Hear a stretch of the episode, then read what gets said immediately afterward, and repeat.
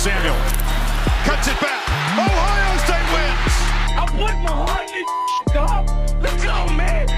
That is as good as it gets. I represent me in this issue. Thank you very much. Have a great day. The ruling on the field of touchdown is confirmed. Fourth and two now. You've got to get two yards. I don't know. I don't think so. Welcome, football fans, to the Peace of Mind podcast. We're back for episode eight. I'm your host, Kevin Jackson. As always, I got by my side my man AJ Nance. Yes, sir. Hope everyone's doing well this week, and all you Tennessee listeners survived Flood Apocalypse 2019.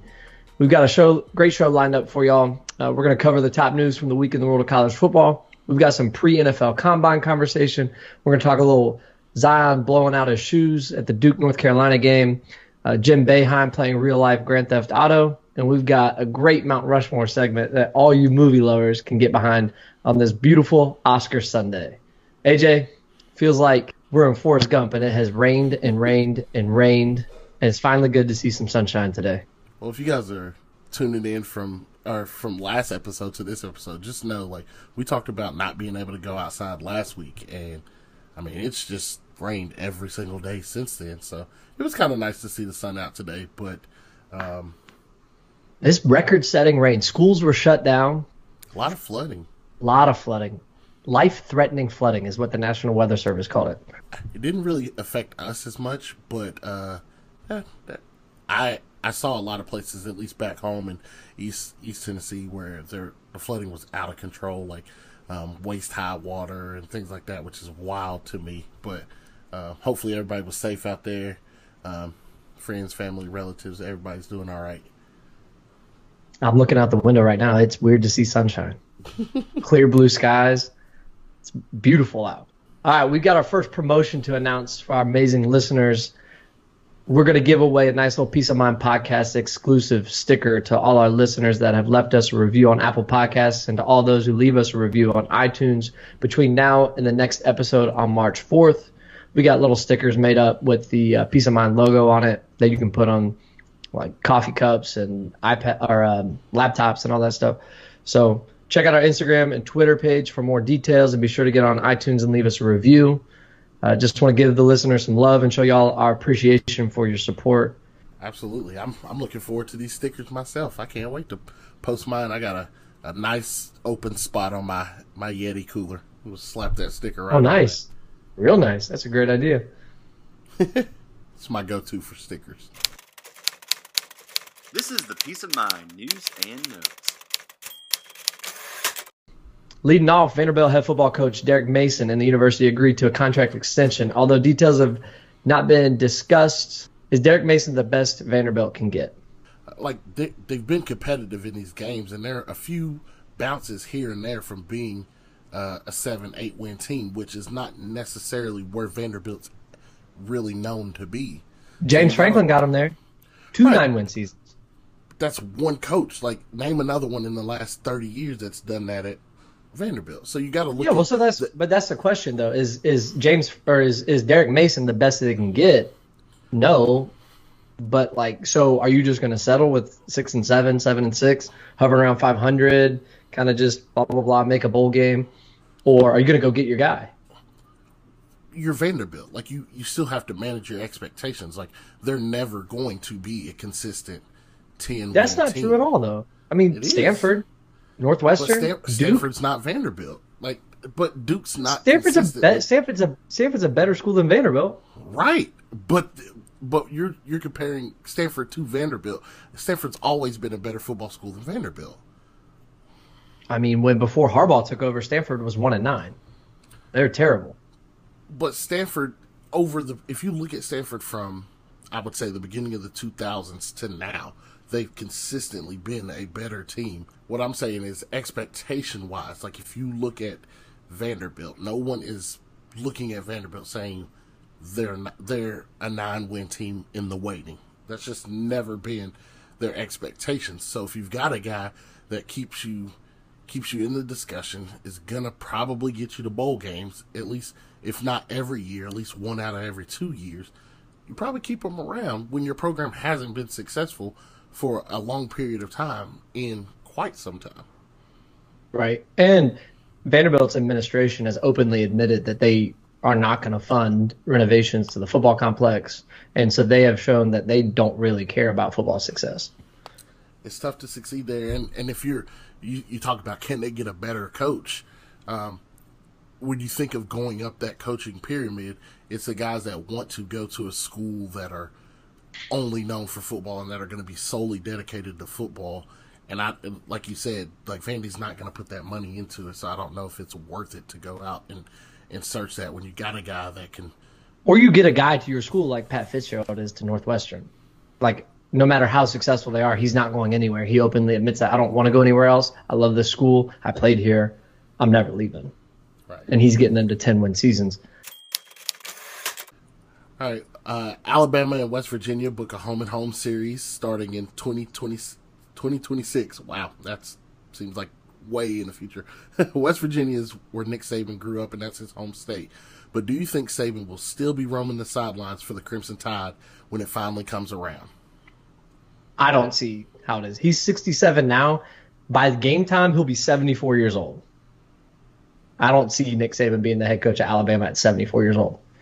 Now, I admit, like he could. I think I think Alabama will be the last place he coaches, but I don't think he'll be there for another seven years. I mean, do you?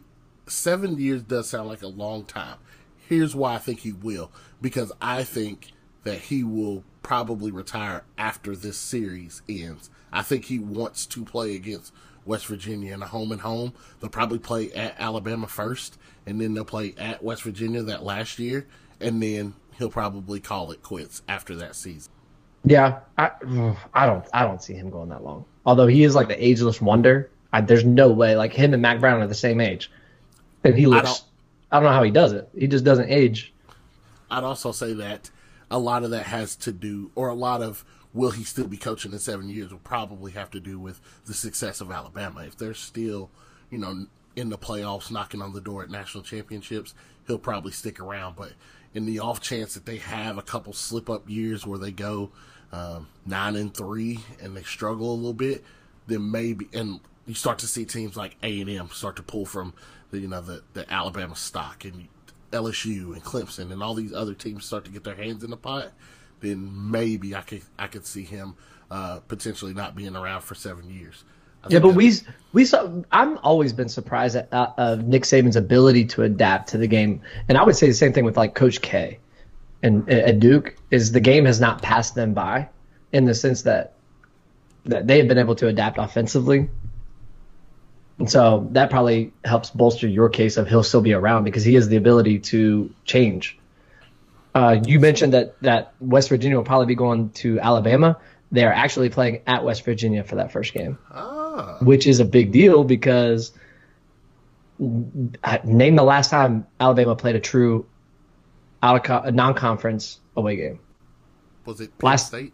That's what my guess would be. Penn State. And what year was that? Like 2012. I believe so because that was the year where they had McElroy and yep. Ingram. I, yeah, I believe I believe so. Now, I don't want to I don't want to lie to these fine people, but yeah, well, I'm taking Alabama and the spread. So I, I mean, I mentioned that I mentioned that uh, Alabama's. Yeah, I'm taking Alabama on the spread. I think that's uh, pretty safe to say, except for the last year's national title game. Well, which I think what were they six and a half favorite point favorites, and they lost by 28. Yeah, it was not. It was not a good look. I tried to look up. I tried to look up what was the biggest upsets, or what was the biggest losses by a favorite favorite team in college football. Mm-hmm. I couldn't find an article on it though, but that has to be up there. Six and a half point favorites. I'm sure that one is. I know in 2014, the, the, Big Ten championship game, um, Wisconsin was favored by I think six or five and a half points, and they lost by 59. Ew. They lost 59 to nothing. Not a good look. yeah. All right. Well, while Michigan's revenge tour in 2018 was abruptly canceled in Columbus last November, Michigan football coach Jim Harbaugh is continuing his yearly world tour by taking the Michigan football team to South Africa in May. Should Harbaugh cancel these trips until he starts winning big games?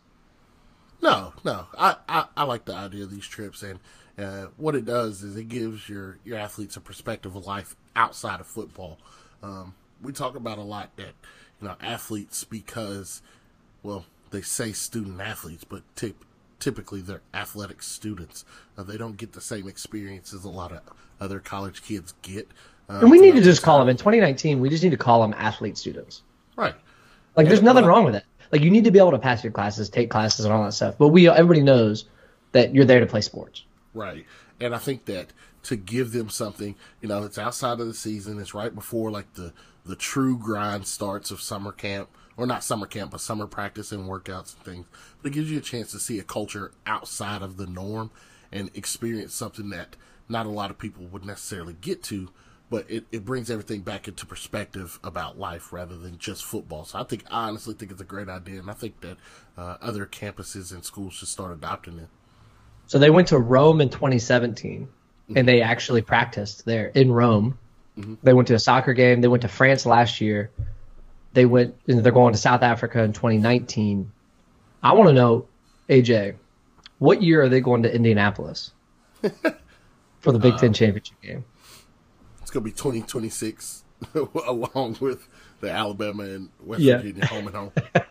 So these trips are funded by alumni boosters. Like maybe these alumni can like buy recruits to send them to that game. Well, I thought what was incredible is like the the main guy. I think his name was um, it was Bobby uh, Kotick, but he was saying like Bobby Newport. he was saying that he's he's 100% on board with paying for these trips every year as long as Harbaugh wants to do them. And like, Yeah. I just wonder like how much money this guy's truly worth that he could just be like, yeah, I'll send a hundred kids to another country as many times as you want me to. flights and all that.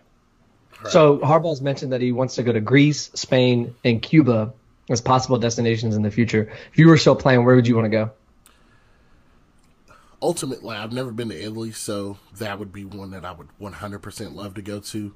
Um, but since they've already been there, I think Cuba would be an awesome trip. And it's one of those things of like, for so long you weren't allowed to travel there, so now that it's available and you can, I think it'd be a hell of a trip to go to and experience.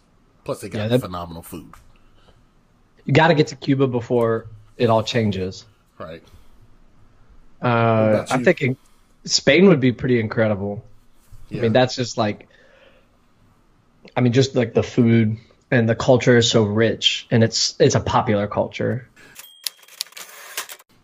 All right, last but not least, former number one overall recruit and UCLA linebacker Jaelan Phillips announced that he's taking his talents to South Beach to play for Manny Diaz and the Miami Hurricanes. Now, Phillips had retired last winter, citing concussions as the main reason. So, what do you make of him coming out of retirement and transferring to Miami? I'm not gonna lie, I had no idea that he retired. I had no idea he was the former number one recruit, but apparently Manny Diaz has got enough pull to bring him out of retirement.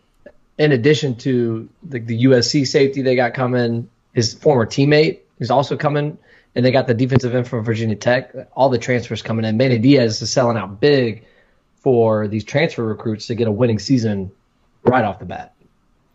Right. Um, What do you look- think?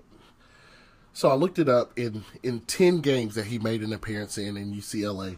He had 41 tackles. Eight of those t- were tackles for loss, and he had four and a half sacks. Not terrible statistics there. Um, his size, his stature, 6'5", 250. Like he, he sounds like a good like a good body and a good frame. Uh, my one hesitation is when it comes to concussions, uh, and the fact that he retired because of this. I just the safety issues really strike me here. It's like, is it worth coming back out of retirement? Like, are you truly past um, these concussion spurts? Because the last thing you want to do is come out here, re-injure yourself even further um, over maybe a false promise or uh, somebody selling you a dream to get you back on their campus for their own selfish uh, reasons. Or was he really retiring because of concussion issues? That's Maybe he just didn't want. Maybe he just didn't want to play. very very true. So, I don't know. Well, time will tell. I'm curious to see what uh, Manny Diaz and Miami does do this year. To me, Miami is like, I know we mentioned the In and Out in the last Mount Rushmore on our fast food in episode seven, but like I feel like Miami Hurricanes are the In and Out of college football. Why's that? I, like everybody, everybody loves the U, and I think the the thirty for thirty documentary on the U was it made them really popular. And I get that Miami was really good. I mean, they're just it, they always seem to be a little overrated. I don't hate that take. I It's like they're Notre Dame, like they're like it's like Michigan football, uh, Miami. It's like we're back. It's like you're never really back. Well, I, I'd argue Notre Dame. They're they're at least winning and being respectable. Um, I mean, that's true, but I will say I put them in a bas- conference and we'll see how it goes. Very true. In basketball, I'm a big fan of people getting transfers and um, fifth year recruits to build your program up. Um, I know that at Kentucky in football, Mark Stoops has done a good job of taking JUCO guys and fifth year guys to have them come in and play. I'm I'm interested to see how this plays out for Manny Diaz because, like you mentioned, I think that he's on borrowed time and people want Miami to be a winner so bad that he's going to have to make um, great changes and leaps and bounds early in this process. Right. I just to me Miami's all flash and no substance. All right, that does it for news and notes around college football. Let's take a break. When we come back, will Dwayne Haskins or Kyler Murray be the top quarterback taken in this year's NFL draft? Also, do you think you can handle the ridiculous questions the NFL prospects get when they're interrogated at the combine? We'll find out next after the break. All right, so we're back here on the Peace of Mind podcast, and we're talking about all things combine. Uh, the NFL combine starts this coming Friday uh, with the kickers, special teams, offensive linemen, and running backs all taking place on Friday. Uh, you've got the quarterbacks, wideouts, and tight ends on Saturday, defensive linemen and linebackers on Sunday, and then DBs on Monday. A lot of big names here, a lot of question marks coming into the combine. Kevin, I'm going to throw this to you. What's the first thing that you're thinking about that you want to see with the combine coming up? I want to know why the kickers don't get more love in the combine. like I want to see I want to see a kickoff. Like not like a kickoff to start a game. I want to see like one kicker against another, put the pressure on them because when you think about the combine, it's all measurements, but you lose a lot of like that like you know when your back's against that wall, you know how are you going to respond? Like a lot of that stuff you can't the intangibles that you can't measure. But you could easily put that a little competition in with the kickers, put that on NFL Network. I guarantee you I'd watch that. Put them at like the 20, go back to the 35 opposite hash, then the 40, see who wins.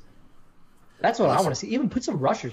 Do a do a little like like a like a Thursday walkthrough where you got just four guys rushing from one side kicking field goals. I want to see the kickers kick. Somebody's going to block a kick and like fracture a kicker's leg, and this is all going to go to, to complete hell. Mm-mm. Here's my they just let them get the firing squad. here's what I want to see.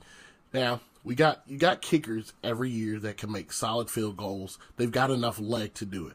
But what we haven't figured out yet is finding a kicker that's been able to successfully complete onside kicks at a high tick. I want to see all the kickers go through onside kicks so I know before drafting a guy what he's bringing to the table on that particular play. Yeah, that'd be sweet. I like that. Also, I want to see the kickers run the 40. to me, that would be fantastic. Great entertainment. But in, all seriousness, I do love the 40. Um, Is that your a lot favorite of people. event? Well, yeah, I think it's like it's like the event. It's like the flagship event of the combine, obviously. But um, you know, a lot of people, a lot of people hate on the 40 yard dash. Like, well, you're never gonna run 40 yards with no pads on in the in a football game. But I'll tell you this right now, it's a standardized test. That's all it is. It's just a baseline. Like you get to compare the other athletes. Like when John Ross from Washington runs a what he run like a four two two. Yeah, mm-hmm. like like I get it. He's probably not going to be able to run in a straight line in a football game untouched in his underwear in the in an NFL game. I get that. But when you compare that against the other wide receivers, you're like, okay, that kind of tells me something. Yeah, I I don't mind I- it at all. I get both sides of it. Like I understand, like yeah, you're never gonna run 40 without pads and stuff like that, right? But it does teach like that that initial. I think the initial ten yards are extremely important. Obviously, if you run run a good forty, you've got to have a good start. But also, like if I if I'm a scout, I'm looking at those ten yard splits and saying like, okay, who's explosive? Who's getting off the ball? Like who's doesn't have a lot of wasted motion because that is transferable to the field. Um, I'm a big fan of the vertical jump and the broad jump just because it's it teaches explosion. Like it's it's the easiest way not teaches, but it's the easiest way to track explosion. And I'm always a fan of like these, you know, 6'3", 240, 250 D linemen that just jump like out of the roof. Like it's That's incredible to me. Yeah, that's incredible. Um, also, I heard this story. Like, shout out to uh, my man Jared Stillman, uh, host, co-host of Jared and the GM here in Nashville on ESPN Radio. I was listening to their show the other day. Uh, anyway, former GM of the Titans, he had a buddy. Oh yeah, Floyd Reese. Floyd Reese. So he's on. Uh, he's talking to one of. Uh, he's telling a story from the combine. One of his buddies, a former GM, was telling him that he was coaching up the 40 yard dash, and um, they were with the tight ends, and the he was telling this story because he was learning that some players just aren't coachable. So like they were showing kids how to do the 40, like what the instructions on how to do it. You're going to get your name called, blah blah blah. You'll get, you know, go down on this. Basically the logistics of how to run the 40. And one kid had his headphones in the whole time and wasn't listening at all, just completely ignoring them. And and so he told himself like, man, I'm not drafting that kid. and uh, that kid was Vernon Davis. And so You can rock your headphones in when you know you're going to be a gonna say- freak athlete and run a Yeah. four or five. that's right. Four. All right. I'm looking so, at uh, hold on. I'm looking at sports um, SB Nation, the 2019 NFL mock draft, and one thing I do notice here before we get talking, I see number one Nick Bosa, Ohio State, and number two going to San Francisco, Josh Allen, Kentucky. There's a little love for the uh, for the home teams there. you know, it's tough being at the top. You know, a lot of people aren't going to be able to understand uh, great football like you and I.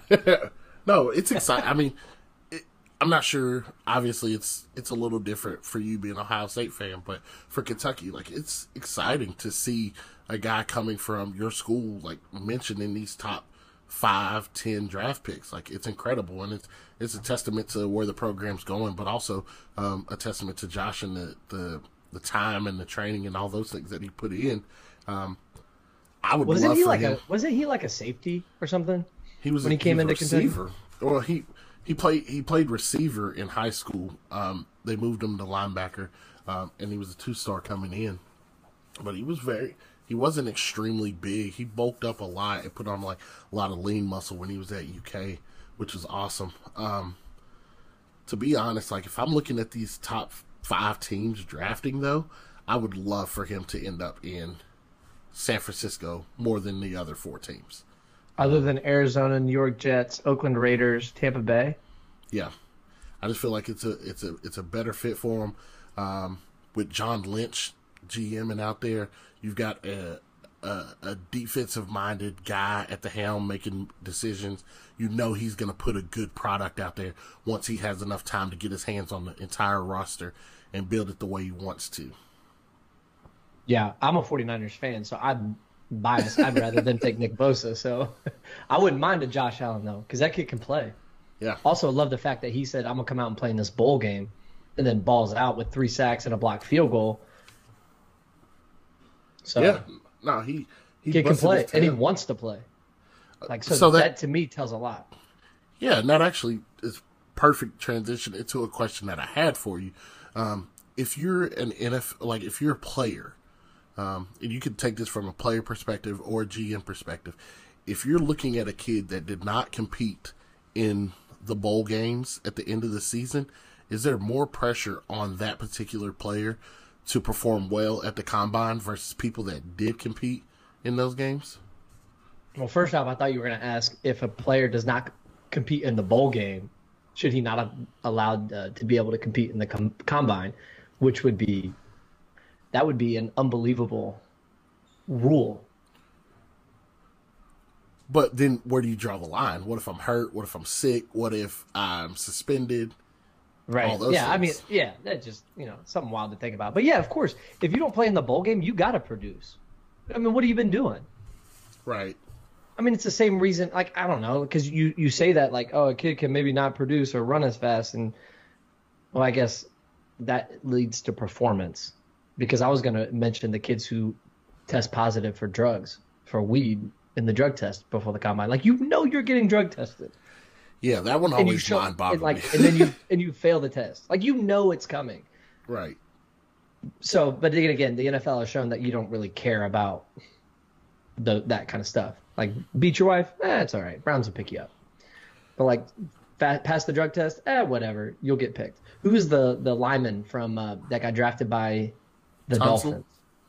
Yeah Laremy Tunsil Larry Tunsil. hmm he had the full on like face mask bong taking bong hits right before the draft and he still gets taken in the first round like the nfl Well, has shown one- that they don't care but like it but like if you Well, don't that one was old though. That I think that was older film that got released during the draft. So yeah, but wasn't if that- there there was like a bunch of film So like yeah, but I think because he was considered probably going to be a top five pick, and he ended up dropping to I believe What, like thirteen or somewhere in Yeah, there. whatever. Yeah, but the video I think was older, and it just surfaced um, at the beginning of the draft. Yeah, but I think so. If you don't, but here's the deal: is you can have misconduct and character issues, but if you don't produce, they don't really care. I mean, that's the name of the game. You got to produce. So obviously, there's there's more pressure. So if you're if you're a guy, if you're an athlete coming out, let's say like you've been you've been a running back, for instance, you've got decent hands, um, you got decent speed, you got decent size. Let's say you come in and all of your all of your measurements and performances are right along average with what you've shown on tape. Is that good or is that bad? Like, do you need to show more because you set out, or if you just come in and you're consistent with what you put on film before, is that If you're consistent, because I think I think the film is what people care about. Unless your measurables are drastically different, like if especially if you're a quarterback, and let's say you're uh, Kyler Murray, and you come out and you measure up at like five seven and three quarters, like that is drastically lower than what people think. It might not sound a lot, but I mean, people assuming are that he is five nine. So if he comes out way under that, they might that might scare people from drafting to them? yeah well because he the kids put on an uh, amazing film after amazing film every week so I, I think for some positions like quarterback height's a big deal for um, for like defensive ends the arm span and the hands that's a big deal like if you come in a lot shorter and you might not have long enough arms then even if you dominated in film if you're an offensive lineman or a defensive lineman they, that might scare people away but uh, there's a couple people like I know I'm an Ohio State fan. I get that, but like I'm really curious about like what's Nick Bosa going to look like because the kid hasn't. We had nobody seen him play since September, Right.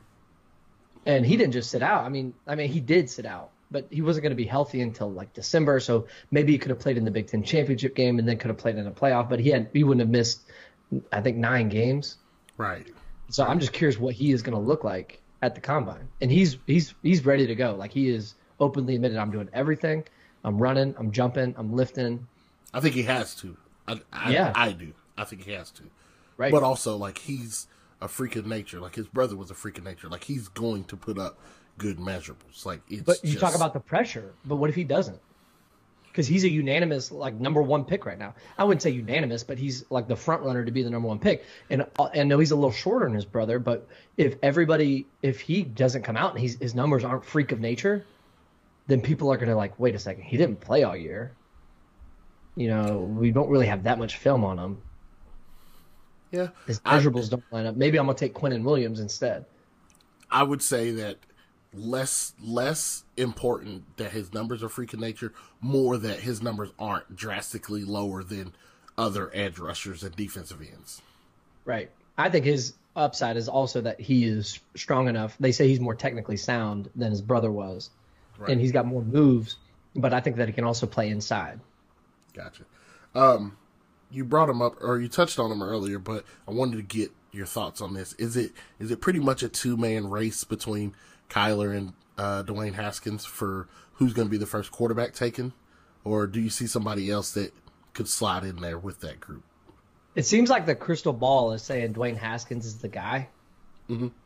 With New oh, with the with the Giants, uh, he's oh, which is it's it's kind of weird because how many players do you have openly come out and say, like, yeah, I grew up liking the Giants, I want to play for the Giants, Right. and then all of a sudden the Giants are there in a position to pick a kid. right. I mean, And so I think for an NFL franchise, it's half the battle. Like we talked about it, they're they're athletes. We take for granted that they can just perform at a high level with none of the human, um, like all human elements aside. Like a kid's got to move. He's he's going to be on his own. He's got to move to a new city. He's got to buy his own house. All this stuff, all these factors take into it. All of a sudden, you got to play for. I mean, name another job market where you're the best in your field and you got to go to the worst company. right. You know what I mean? So there's Right. that toll. Like I got to go and like it's my job. Everybody's looking at me to be the person to bring this franchise back. But I mean, we'll see. I, he openly says he wants to go to the Giants, so that seems like it would be a good fit. Now, Yeah, I, I would of the- not. I would not take Kyler Murray. Not first, you wouldn't. I, I, I will. I don't know if I would draft him. Why? Not in the first or second round. I mean, I think he's too small.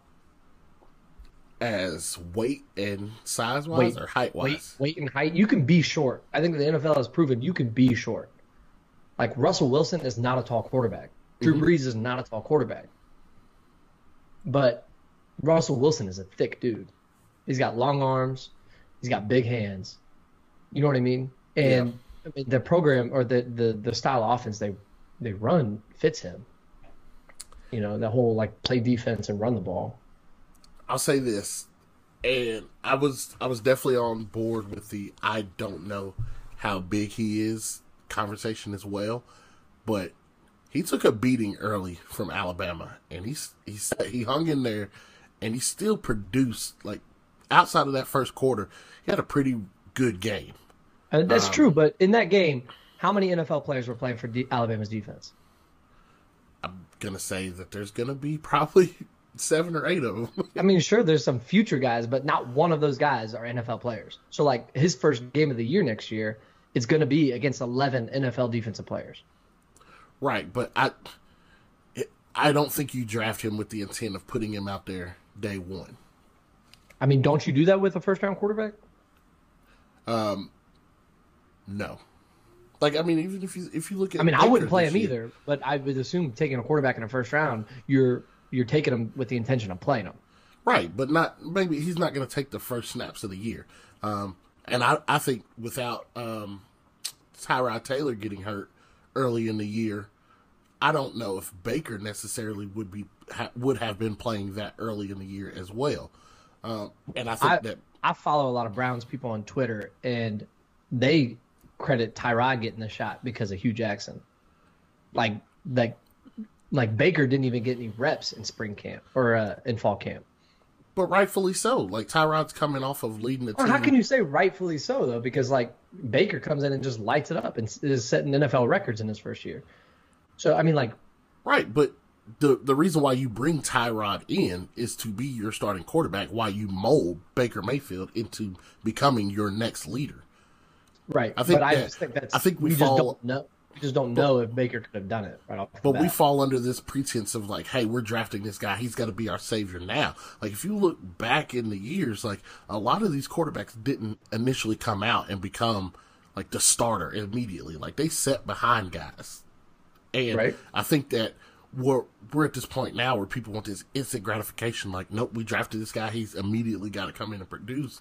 Maybe it's okay to take a step back and say, let me get this guy immersed into art, like into what we do, into professional football, and then let him go out there so he can be successful for our for our program for the next X amount of years. Like if you throw him to the wolves immediately and he struggles, he may never dig himself out of that. yeah, but don't draft him in the first round then. No, you still go get the you still go get the player that's that's there and he's available. Like just because you draft him in the first round doesn't mean he immediately has to be your best player or or to start your franchise. Like Do you if- really think he's? Do you really? But honestly though, but like I get your point. But do you really think he's going to be that good in the NFL? I don't see why he can't be. I didn't ask that though. I'm just asking you, yes or no. Do you think he's going to be that good in the NFL? I think there's a magnitude of things. I think if he goes to a team that crafts their offense around his around his strengths, he could be good. Will that happen? I don't know. I've said that I've said that about Marcus Mariota. I still don't believe the Titans have crafted an offense that goes well with his strengths. Hmm. And so, but like if you look at it in the flip side, Baltimore predicated their offense off of Lamar Jackson's strengths, and it worked up until like well, the play. debate that it worked because I mean I How- think Lamar. What do you mean? They were four and five, and then they went to the playoffs. It worked. Well, no, no, no. They, I mean, they committed to running the ball. So essentially, they committed to Lamar Jackson handing it off, and then or just him being an athlete and running. Right. They're running. They're running like a, a RPO style offense. Like that's that that works around your quarterback strength. And Yeah, so, well- I mean, but even like you mentioned, you mentioned Dwayne Haskins and and the Giants. Even if he gets drafted by New York, he's not going to start. Like Eli's still going to be their starter. Now he may further into the season get some starts depending upon how well or not well they're playing. But he won't be the person coming in. You want to sit him behind a guy who's done this, who can teach him uh, the ways of being a professional, and then leave him the keys to it once they part ways with Eli. I think it's just the debate of, like, especially in new age, new age football, especially in college football, is Kyler a quarterback, or is he an athlete taking snaps? Uh, he's a quarterback. And so I think it like and, and we'll see because I, I think I was wrong about Baker. I thought he was more of an athlete taking snaps, and I think Baker's probably got a lot of moxie to him that is going to make him more successful than just any other average Joe because he he's got that mentality. You know what I mean? But I think we'll see. There's a difference between playing quarterback in Oklahoma's offense and playing quarterback in an NFL offense. So we'll see. When when they both came out, my my thing against Baker when he came out was he's a system quarterback. I didn't think that he would transfer to the NFL because I thought Oklahoma was just running a system. And I was wrong. Baker came out and he was way more uh, fine tuned than I thought he would be. And he made a lot of great plays and put them in position to be a good team. So now that I take a step back and then I look at Kyler Murray going into that situation and what he did this past season, like it only leads me to believe that he can come in and do the same thing. Like the kid has the ability to go play a completely different professional sport, but he's choosing to play football. Like that says Well, that's something but about. that's but that's that's that's athleticism, not quarterbacking. but that said that but that says something about what he wants to be doing. Like That's- he could go true. play football, but he's choosing one to thing, one thing that um, that a lot of people doubt about Dwayne Haskins, and you can make the argument against Kyler Murray, is is the amount of games that they played. Like Baker had two seasons, and Well, a lot of people say the same thing about Dwayne Haskins. Is well, he only played for one year, so there's not a ton of tape on it. Well, you're not really that much concerned about Dwayne Haskins because he's a runner. He's not even a quarterback. Um, he's great with his feet. Um, that's what he does. Like he's a mobile quarterback. He's a runner. So That's just the way you. really- That's just the way you see it, I mean, that's just the way I see it. So, ladies and you're not gentlemen. even worried uh, about that. co-host Stephen A. Smith over here. I just find him to be more of a runner than a thrower. No, but... I can't wait. I can't wait till somebody asks him, "Hey, Stephen A. Did you see Dwayne Haskins run that four nine forty? I'm appalled. It's it's just unbelievable. He's gonna be all torn up about it. I'm not. I'm. I'm I, I, I just don't know what to say. I don't know what to say. No, uh, but I think I mean like like you like you say, you can only go with what your eyes show you. Like the guy played 13 games, but he had a hell of a 13 games. So you take that and say, I'm looking, I'm watching this film to to take things that he did in those 13 games, and I'm not looking at, you know, did he go 15 for 22 for 200 yards or whatever. I'm looking at his mechanics. I'm looking at is he making audibles at the line? All these things because if I see those, then I'm taking that and saying, hey, once we get him into our system and we work on him from this point moving forward, oh, he's going to produce at the rate that we need him to to be a leader for our team. So whether it's 13 games, three games, what at four years, I think that I mean, we've seen a we've seen it work where people have played on shorter time spans and still come into the league and be well, and we've seen people that have played all four years and come and be and be duds. So it works. But I think you don't overthink the draft. You take the guy that you feel is best for your system, and you go with him. Well, so we're we're getting off topic a little bit. We're kind of going towards a draft. I want to bring us back to the combine. One thing I'm excited about is Dwayne Haskins committed that he is going to throw. He's going to participate fully. He's going to do all the throwing drills. I want to see him and how he stands up next to. I want to see Kyler throw. I want to see. Um, I want to see the kid from Duke, Daniel Jones. I want to see uh, Drew Lock. It seems to be everybody's like dark horse that has has jumped up the the draft boards uh, after a big uh, Senior Bowl. Uh, I want to see all these guys throw and what they look like. Obviously, they're throwing shorts and t-shirts, but I want to see what they look like throwing to each other. Uh, interestingly enough, I always had this theory about quarterbacks didn't come from big time schools, like a Drew Lock from Missouri or this kid uh, Daniel Jones from Duke.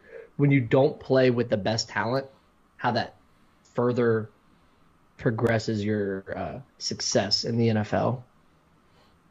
You know, like Yeah. like a Matt Leinart playing at USC plays with the best offensive linemen, throwing to the best receivers, has the best running backs, and then you're usually not playing against the best defenses. So you're you have the best offensive players playing against subpar defensive players, and so for four years you never get touched, and your players that you're playing with are so much better. But then you guys get you get guys like Jay Cutler who went to Vanderbilt, plays in the league for a long time. Drew Ble- Drew Brees goes to Purdue.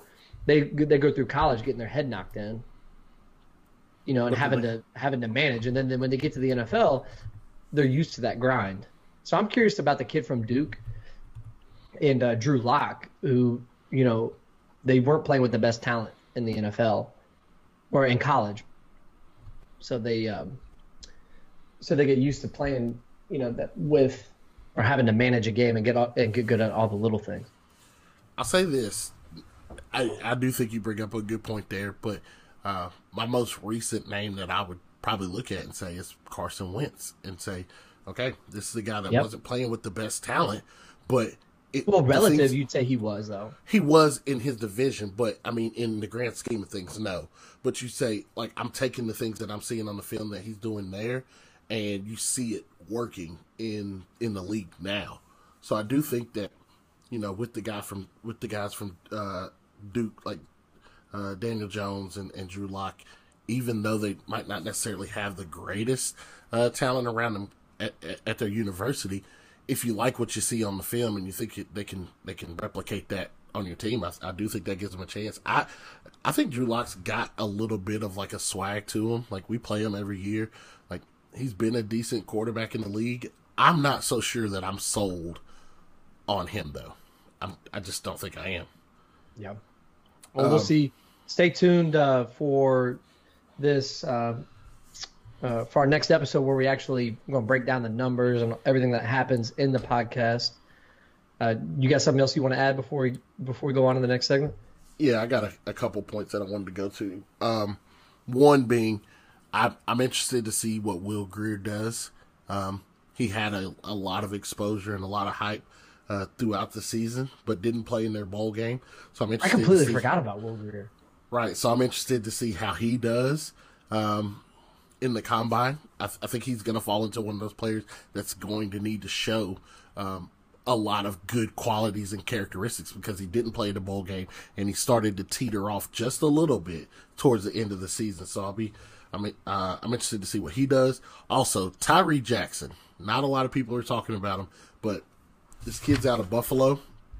He's 6'7", 250 at quarterback. Like I'm interested to see like what he puts out there. I've seen a few like highlight clips of him, and the kid looks like he's got a hell of an arm. And I'm interested to see now that you mentioned like you get around all these athletes and the best of the best that are coming out this year. I want to see how he stands up to the other guys that are in the field. What is the over under for DK Metcalf in the bench press? Uh, if he looks like that, he's got to do like 22. If he does less than 22, I'm gonna be pissed. Minimum of twenty two. Minimum. Like he's gonna have to do more. Like you can't look that big and throw up like 16. No, you can't. No, that that would just be I mean, that's if you guys don't under if you guys don't know what we're talking about, DK Metcalf, the Ole Miss receiver, photo that just came out a couple weeks ago, uh, him next to, I believe one of his teammates and a bunch of other wide receivers AJ that are Brown. like six foot, six one, and he's coming in looking like the Hulk. I'm interested to see too. Um, if you're gonna be that big, your hands got to be on point. So when they go to the receiving drills, like you're going to have to show good hands. Like, you just can't be all muscle. Yeah. So hey, you know what? How about this? How about next year we see if we get some media credentials to go to the combine, cover the combine from Lucas Oil Stadium. If some of you got any any, I guess, connections or any way to get us in there, I'd love to. I would absolutely love to. One, last, I, I got like two, maybe three things I want to ask you. But one, is there a particular group that you're most interested in watching um, coming up in this combine? Like positional group. I like watch. I like I said before. I lo- I love watching the quarterbacks. As a former quarterback, I just love watching them throw. I think the, I mean, it's just the drills are the most. Them and the receivers, the drills are the most um, uh, relatable to what you'll actually do in football. Like a lineman drills, you don't do too many one-on-one drills. You know, it's it's all agility and stuff and like that. I love to see the big guys run because it blows my mind at how fast and big they are. But I'm, I'm, I love the uh, I, I love watching the wide receivers and the quarterbacks. That's probably my favorite. Uh, I don't hate that. Um, me personally, just because it's position I played, but running back is really what I'm interested in looking at. I jotted down some names here of people that are in that running back class that will be um, at the combine this year. We got Anderson from Oklahoma, Gaskins from Washington, Harris from Alabama, Jacobs from Alabama, uh, Brossette from LSU. You got uh, Henderson from Memphis. Not a lot of people know him, but he was averaging like nine and a half, ten yards a carry this year. Yep, that's a big is- time offense. yeah. You've got Higdon from Michigan. You got Holyfield from Georgia. You've got uh, Weber from Ohio State. Uh, you got Bryce Love from Stanford. You That's got hell of a LJ. You got LJ Scott, who's been at Michigan State for at least 23 and a half seasons. He's finally declaring for the, the draft. He's going to be the to the oldest combine the oldest running back at 33 years old. he's he's gonna be easy to spot. He's the only guy with gray hair that's gonna be running the forty. He'll be the easiest person to watch. But along with those people, you got probably my two favorite running backs that I'm gonna be keeping an eye on, and that's Benny Snell and Trayveon Williams from A and M. That's a hell of a group. That's yeah, that's gonna be a hell of a day, and that's and I'm I'm even then I'm li- probably leaving a few guys out, but I'll be interested to, to see what they do um, and how they compete. I wanted to also point out that being a homer, but Lonnie Johnson he attended the Senior Bowl. Uh, he's a cornerback from Kentucky, but he attended the Senior Bowl and really caught a lot of eyes uh, while he was there. And his his draft stock has been soaring um, just in the last month or so since um, the bowl game and the Senior Bowl. But he's now projected to be a potential first round pick. He's a, a tall, um, lengthy cornerback that is starting to be the trend in the NFL. But I'm really excited to see what he does at the combine because if he could sneak in there and become another first round pick after Josh got a lot of the hype uh, for the University of Kentucky, if we can then showcase that, hey, you guys overlooked this guy, but he's also going to be a first round pick, it'll be huge for recruiting for us moving forward. A lot of stuff that happens at the combine has nothing to do with running and jumping and lifting weights. There's a lot of um, a lot of mental tasks that these players have to do. So, other than a lot of people don't understand is, you know, you go to the combine, you're there all weekend. Uh, you're up early. You're performing all day. You have jobs that you have to do, like you'll go do your weigh-in and your physical, and then you may have to lift, and then you you might go do your position groups, and then you got to do interviews. So as a prospective NFL employee, you have to interview with various people and GMs and coaches where you and you you're going to sit in a press conference and they get to fire off and rattle off questions. And some of the questions are pretty comical and some of you guys might not know this. So we're going to bring in our producer uh, Justice. He is going to be a guest and AJ and I are going to pretend to be NFL combine participants, and Justice is going to fire off questions at us and see if we can handle them like an NFL prospect should. Justice, say hi to the people. Hey, so what's going on? I do want to quickly preface before we jump right in that some of these questions, as Kevin and AJ mentioned, can get a little out there. Some may be about football, some may have absolutely nothing to do with football, which is really where I want to focus. And I want to mention that But hold on, these, these are real questions. these are listeners. all These yeah, are where did you get these questions? wonderful Google searches, but all of these questions have come out by different professional football players in the NFL who have stated that they were asked X question by one of the teams. So these are all real questions. This is not me making stuff up off the top of my head. AJ, question to you first, and when you're done, Kevin, what do you do when you get up in the morning? First thing I do is brush my teeth and wash my face. Then I let my dog out, um, get dressed to go to work. The first thing that I do is let my dogs out. First off, the dogs are probably the only reason I'm waking up that early. And so I am letting the dogs out first thing in the morning. Right. That's So pretty Ke- tame, Justice. Yeah, no, we gotta gotta wade in the pool slowly. So Kevin, back to you. Are you afraid of clowns? Oh no, by all means, I'm not afraid of clowns. AJ, same question. I'm not afraid of clowns. I just don't like clowns. All right, AJ, back to you. Jump in a little, wading in a little bit deeper slowly. Would you share your internet history with our team? Unfiltered, the entire internet history. Yeah, I got nothing to hide. You guys take a look. I refuse to believe that, AJ. Excuse me. Um, can we get this other quarterback out of here sabotaging my interview? Like, That's unbelievable. I got nothing to hide. Oh, I got yeah. By all means, take the whole hard drive, Justice. All you're gonna find is a lot of common used words that I can't spell, so I had to Google them. All right, so we'll we'll continue on. So, how many things can you do with a with a paperclip, Kevin? Whoa, wow. Uh, well, I can clip paper with a paper clip. I can pick a lock. Mm, what else can I do with a paper clip? I'm really good at tearing paper clips apart when I'm bored and just sitting there. So far, you've been three items. That's that's three. I'll probably max out at three. All right, AJ, it's all you. Yeah, I can clip paper. I can make a, a hanger for an ornament, and I can make a paperclip necklace. Ooh, that's a good it. one. But yes, three. All right, just going to be straightforward with this one and answer it however you will. When did you lose your virginity?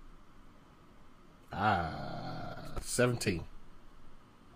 I would say that this is an inappropriate question for uh, an employer to be asking an employee.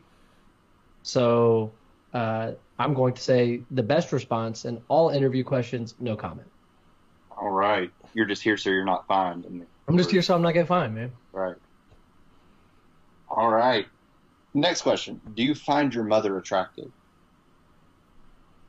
Yes, my mother is a beautiful woman. I'm gonna break down the word attractive. So I, I, I, I don't think that my mom is attractive because that would imply that I'm attracted to my mother. But I will say my mom gets a lot of compliments. She is a very beautiful woman as well. But no, I do not find my mother attractive. All right. So you get to be any animal in the universe. Oh, I love this question. What animal would you be and why? Oh man, I, I- do you have an answer, AJ? Right off the bat, Yes, I gotta It's think co- about this for a second. it's a. Kodiak bear. It's the biggest bear on the planet, and people already say I'm a bear. I would love to be a Kodiak bear and just eat salmon all day. That's a good one. Too many risk for adults, or uh, uh, too many risk of humans getting shot at. Or too many bags that I have to claim if you think you're going to shoot at me. Either or. Oh, that's true. Um, gosh, right off the bat, I just like I want to be on top of the food chain. So like a great white shark would be fantastic. That's a pretty lonely lifestyle though, because nobody would like you. Um, man, you know what I'd have to say? I'd have to say I'd probably be a dolphin. You'd be really intelligent. Over an orca? Yeah, but no, no, no. I'm not gonna be an orca because then I'll be in I'll be in SeaWorld. that it would be terrible. So you'd rather be a dolphin and be a raper. Got it. Be a what are you talking about? Be a raper? Dolphins are rapists. I have no idea what you're talking about. It's, it's so much funnier with zero context. Yeah, but now that I think about it, dolphin would be pretty tough because there's a lot of dolphins in captivity as well. You're gonna be that dolphin that people go to Cayman Islands to swim with. It's a lot of free food though. This is true. A lot of tricks, but a lot of free food.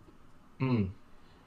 All right, what's next? All right, so here's a good one. If you were a pizza delivery man, how would you benefit from scissors? Oh, I've been a pizza delivery man. How would you benefit from scissors? I easily. So I protection number one. If somebody tried to rob me, Yeah, like there's that only just one hey, answer. that just goes to show how much I'd fight for your fran- NFL franchise. I'm gonna fight for my life and for my pizza company, keep my money and the food. Imagine what I'd do if it was an NFL game. That was well said. I'm not even gonna try to top that answer. All right, next question.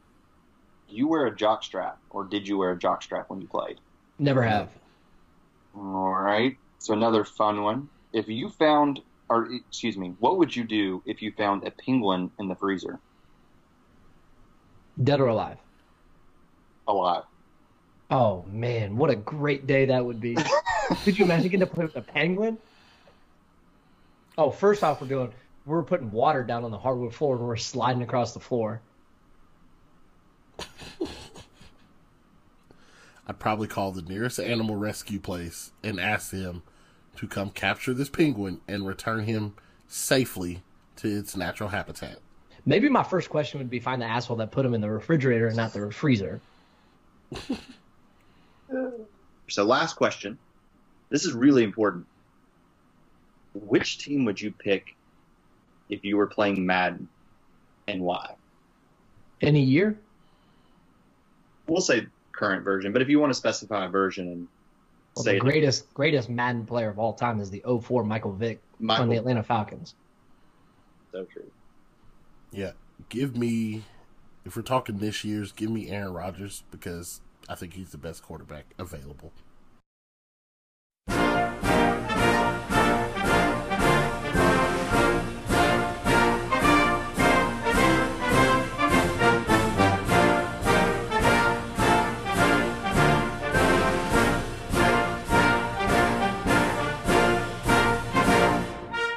And we're back for the fan favorite Mount Rushmore segment. And considering it is uh, it's the Oscars tonight, we're gonna break down the uh, we're gonna talk a little bit about the Oscars, and then we're gonna break down the Mount Rushmore of all time Oscar-winning Best Pictures. Yeah, this one, uh, this one was tougher than I thought it was gonna be. It's a, it's a lot tougher. Are you a big Oscars guy?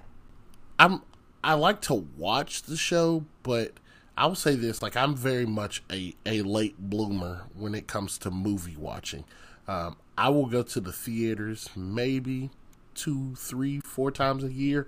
Not many, but once movies start to come out on on demand and you know they're on HBO and Showtime and things, then I'll watch those movies. I've never I've never been a big Oscars guy. I'm not a big I'm not a big uh, award show guy. Like here living in Nashville, there's like 35 country music award shows. Uh, say the this. movies there's like there's like what were you, what were you gonna say? I was gonna say if if I could pay like a thousand dollars to have all like a year to have all the movies that are released just available to me at home, and I didn't have to go to the movie theater, I'd watch twenty times more movies. Also, I'm blown away that you say theater. What is it? It's theater. It's the theater. The theater. you sound like you're damn 45 years old. The same thing you said. Theater. It's the theater, not the theater. Bullshit! You're paying a thousand dollars to have all those movies released at your house. I would, but you got to think about it. Like, you and the wife go to a movie. You buy popcorn and all that stuff, and the tickets. You're at forty or fifty dollars already. So I if you don't do that, do that twenty times. I but you but that's what I'm saying. Like, you, because you don't want to go to the movie theater. If you had them at home, you'd watch these movies. you don't want to go to the movie theater. Oh man, it kills me. Yeah, man. Unbelievable. All right, starting off, best picture. Uh, I gotta admit, oh, this is a toss up. Like, you could ask me next week, and my list could be different. This oh, was hard. absolutely. This I was would really hard. A lot of mine were more relative to my time on Earth. I have Oh yeah, there's definitely a bias. right, right, right. Yeah. So We'll it. Casablanca and uh, Gone with the Wind. I listen, probably great films. I haven't seen them. I'm not interested in going to watch a movie that was uh, produced in 1940. I'm sorry. Right. Uh, Uh, like also, it's got to be in color. got to be in color. But there's a whole bunch of other ones like um, um, West Side Story. Never saw that one, but I know it. The, I mean, The Sound of Music. eh, I, you seen Sound of Music? Because I have seen the seen Sound of Music. I've seen The Sound of Music, and that was 1966. That's the the latest movie that I've seen on this list, um, which was incredible to think that I've seen a movie from 1966. But that was it. Yep. And then like in the seventies you get Patton, Godfather. How about Godfather Part Two is on there, but not Godfather? Got both of them are on there. Are they really? Oh yeah, mm-hmm. seventy three. How about that? Name another movie franchise where both of them won Best Picture. Mm, no, but since you brought it up, that's my number four on the list. The Really? Godfather. Yes, Lord. The Godfather. I Wow. make him an offer that he can't refuse. Mm, He he made me the offer, so I put it on on my Mount Rushmore as number four.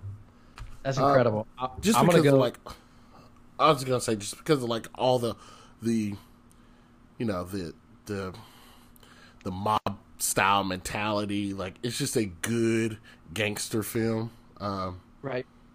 and it's Let's it's- just do this. Let's just go. Let's just go your whole Mount Rushmore right off the bat. All right, so I went The Godfather, Forrest Gump, Crash, Yes, Lord. and Twelve Years a Slave. Yes, Lord. Mm. Hmm. Uh, I've never seen Crash. I've heard a lot about Crash.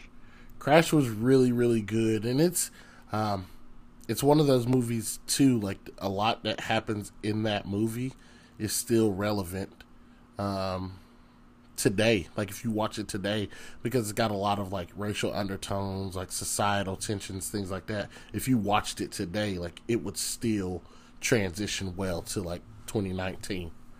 Right. 12 Years a in Slave. 2006. Twelve Years a Slave is tough to watch. Yeah. like in the in the in like the best way possible it's tough Right. to watch. Like it's not a bad movie. Like obviously it won a won the oscar for best picture but like it's it's tough to watch. Yeah, it was that one was tough to get through, but just from a story standpoint, is an incredible, incredible story. Um, and also I know that the ability to take that topic and expound upon it because everybody you know everybody knows about slavery in the united states. Everybody knows you know everybody knows the basics but then the fact that you were a, a free man and you were kidnapped and spent 12 years as a slave right, Like, oh man, gut wrenching. that was a hell of a movie, though. It's a good book too. So who, who else? Do you have? Who else do you have? Well, you know the book is written by by Solomon Northup, by the guy like who was kidnapped. It's like his autobiography. Right, He tells the story about what happened, and that was like in they used that in trial. that's incredible. So Um, yeah, what else did you have? You have Forrest Gump. Forrest Gump, The Godfather, Crash, and Twelve Years a Slave. Oh, there you go. Forrest Gump is a Um, lock on anybody's list. It's just it's Yeah. I'll I'll start off by saying Forrest Gump is on mine. It's one of my all time favorite movies. Uh, fun fact for you: it's also based off of a book. Have you read the book? I have not. Yeah, neither have I. So I say it like I say it like I've done it. That movie's incredible. Uh, when I was in high school, we did a Forrest Gump project in social studies.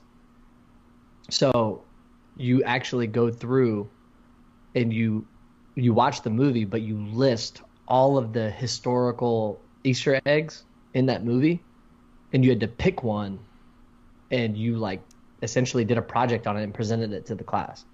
That's dope.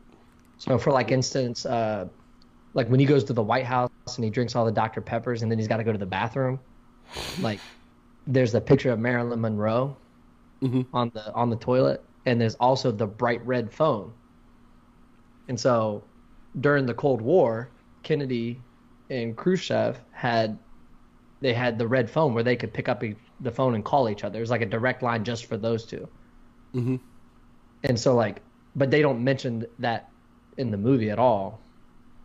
So like unless someone tells you or you knew about it you would never have caught up on that easter egg. But there's like Right. bear bryant obviously in alabama football. That was a popular one. The moon landing. So that's a great movie. Uh, great storytelling. Number two i put silence of the lambs.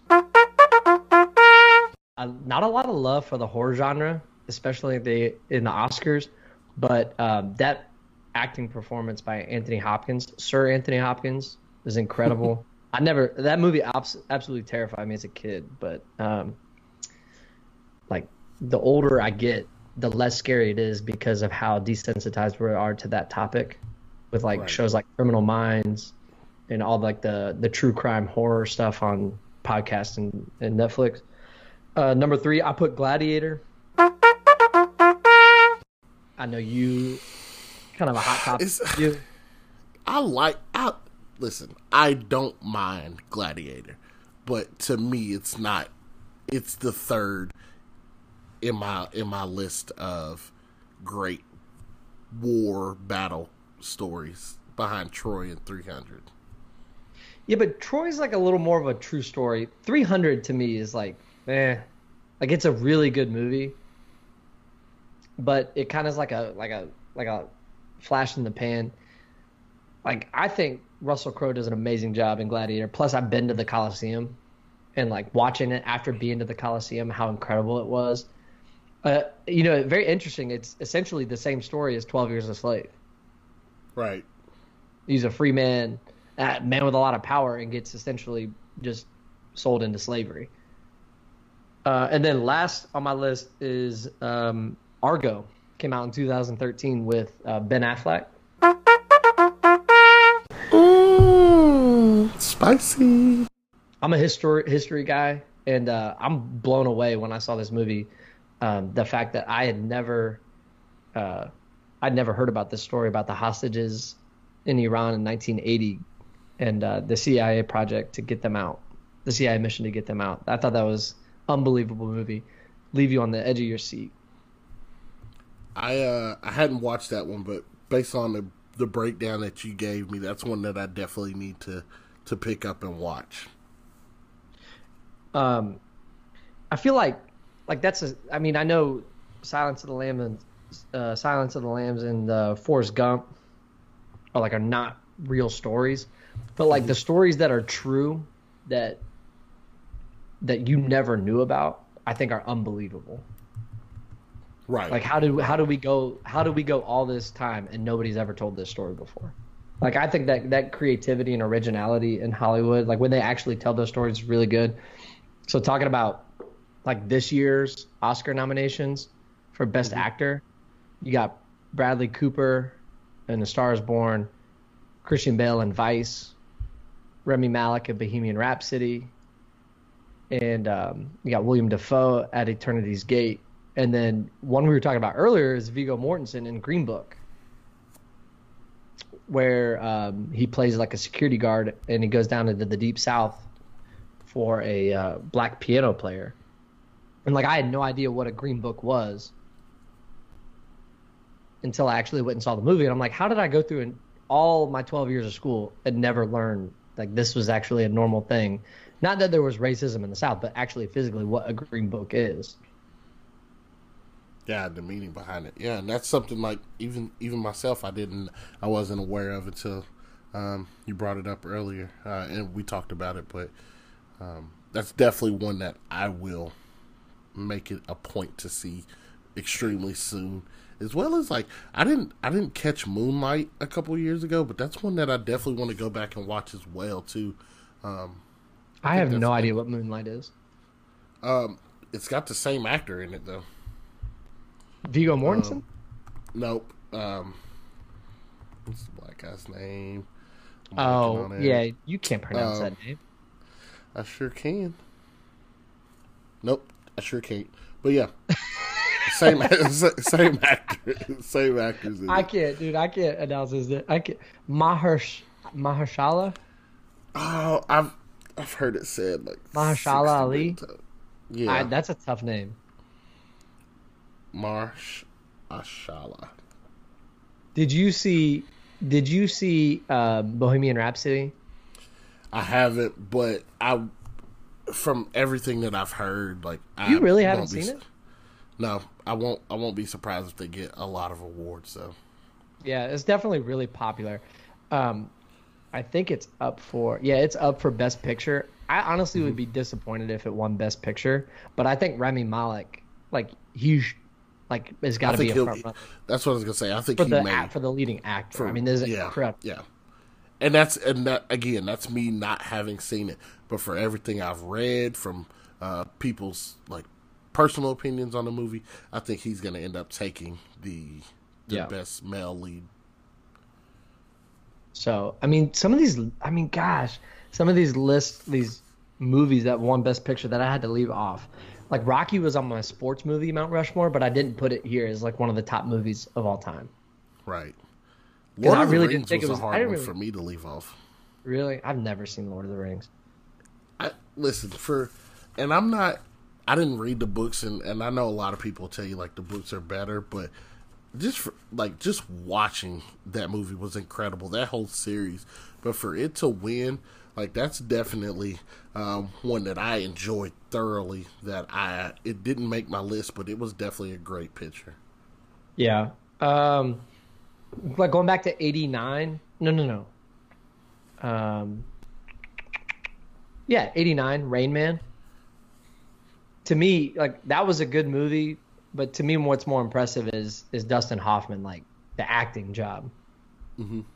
Uh, that was a tough one to leave off the list um, A Beautiful Mind.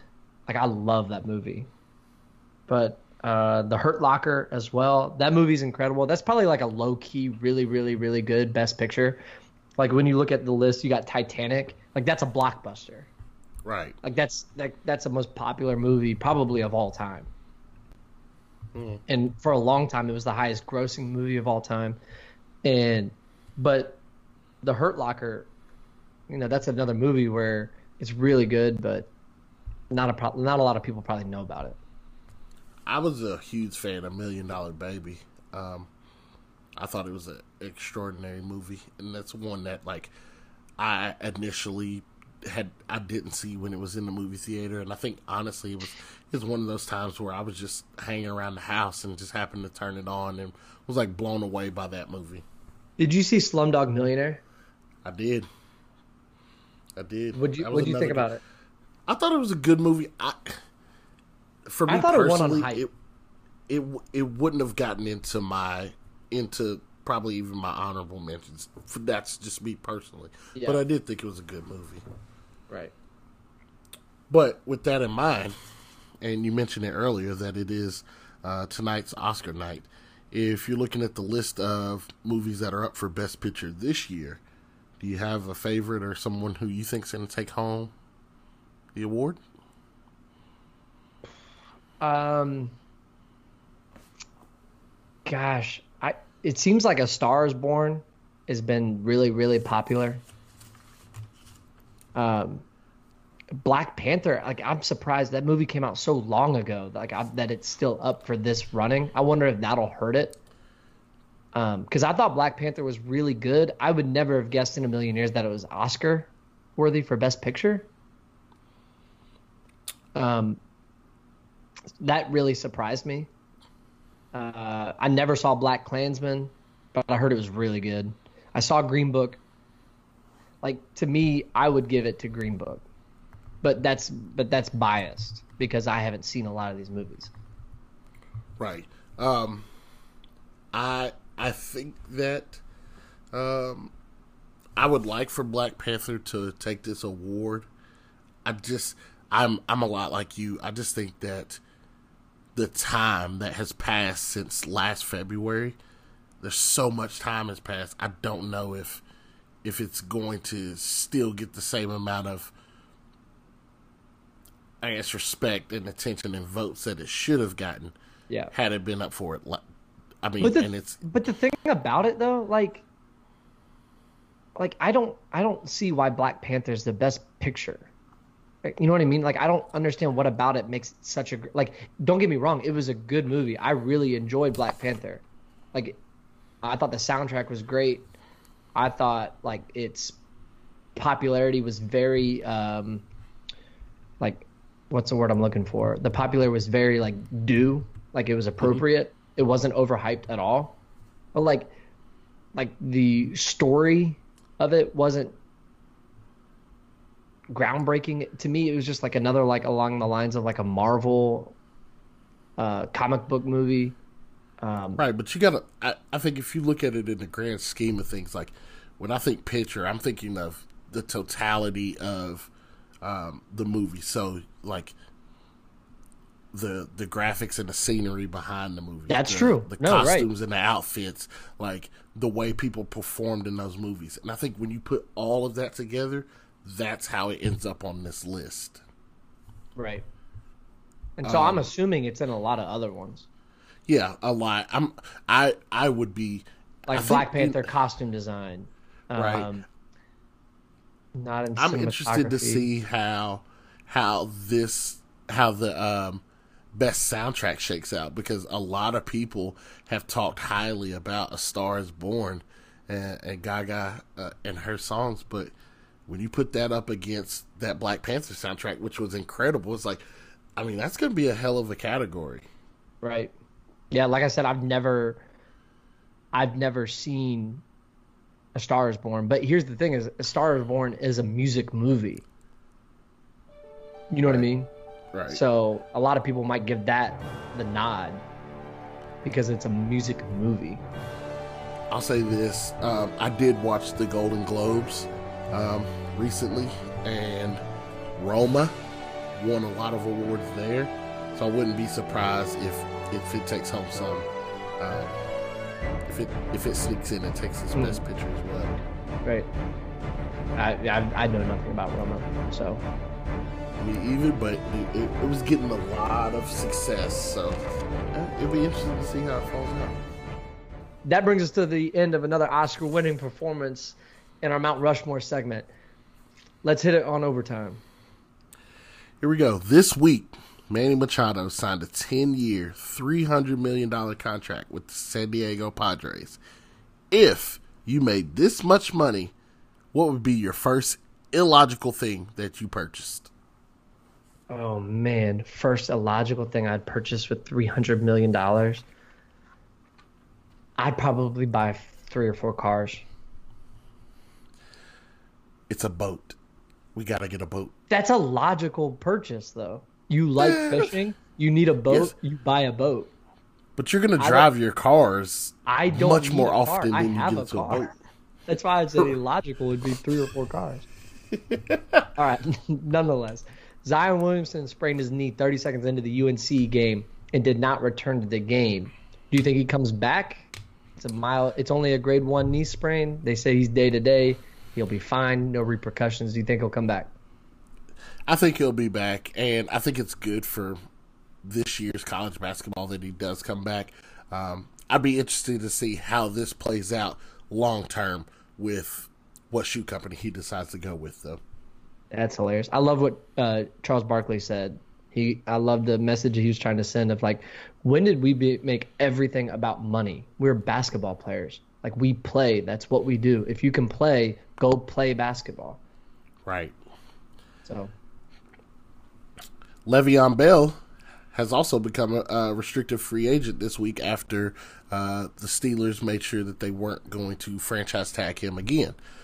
Where do you think he ends up playing come this time next season? I don't know, but I'm not going to make the mistake that Stephen A. Smith said and says he's going to go to play for the Carolina Panthers, even though they already have a running back. Yet apparently they don't have any receivers. Where do you think he's going to play? Um, I found it interesting. I read an article and it was saying the Colts had the highest amount of cap money to spend, which would be an incredible move to put him in that backfield. But uh, someone also mentioned that Baltimore's on that list, and I think that having a one-two punch in the backfield of Lamar and Le'Veon Bell would be incredible. Yeah, plus the uh, the fact that they're in the same division in the AFC North, that's a that's a juicy storyline. And if you you know you you talk a lot about Lamar and his struggles to throw the ball downfield, now you give him a capable underneath threat that he could dump the ball off too. Oh yeah, most definitely. So, moving on, Robert Kraft is facing a misdemeanor solicitation of prostitution charges after visiting a Florida massage parlor. He's getting the old rub and tug done at the massage parlor. You think this is a big deal? Um, it it is a big deal. I don't I don't think the Robert Kraft part of this is a big deal. I think that he went to a massage parlor and got a and, and got a rub and tug. his involvement in this is not as big of a deal as the fact that this prostitution ring has like uh, hints of human trafficking behind it. Like that's the bigger deal of this, not Robert Kraft. But he's probably going to dominate the storylines, which to me is you know is sad. But hopefully, um, some of the human traffic elements of this are solved and, and, and sought into so that we can prevent this from happening again. Yeah, I think I'm curious of how the NFL handles it because essentially Roger Goodell works for Robert Kraft. He's one of the most powerful men in the sport. He serves on a lot of boards and, and committees, and um, I think what the, is interesting is if the NFL is going to hit him with a misconduct, uh, some kind of penalty or fine, kind of the same way that Jim Irsay did with uh, with the DUI and the Colts. Like, Right. what's the impact going to do? Um, yeah, so just just the gross min- misconduct of, of a leader of a franchise. So, nonetheless, Right. Late Wednesday, after their game, Jim Boeheim struck and killed a man with his car on the interstate. Um, what are your thoughts upon this happening and, and, and waking up Thursday and seeing this information? that's heartbreaking. Like absolutely heartbreaking. That he could like oh I, I mean hate for that family, what they have to go through, but also like what Jim's uh, Jim Boeheim's family has to go or what he and his family has to go through. I mean I, I don't know how I would handle it. It was tough. I, I will say this. Um, I was a little bit sour at him coaching last night. Um, it just seemed extremely too soon to the incident.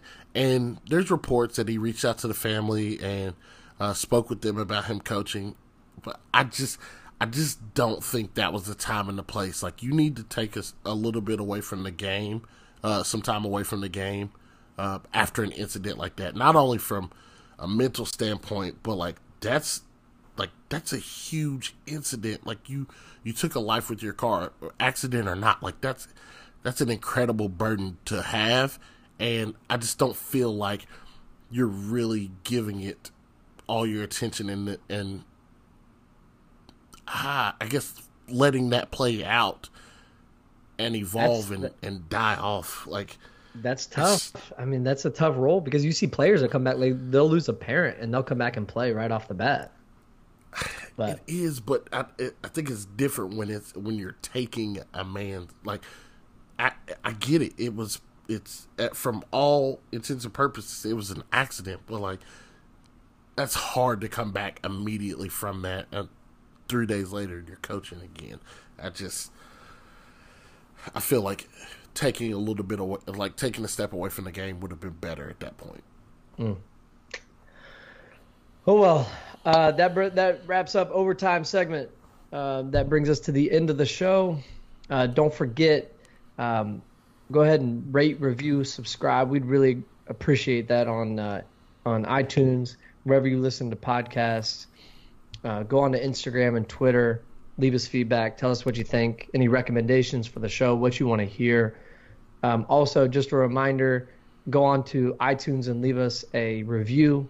Up from uh, now until March 4th, if you have left a review on iTunes, we're going to send you one of those exclusive uh, peace of mind stickers. We'll mail it to you, get into contact with you, and mail it to you. So, appreciate you guys listening. Enjoy the Oscars tonight, and we'll come back uh, next week with a little uh, combine uh, recap. Yes, sir. Y'all have a great night.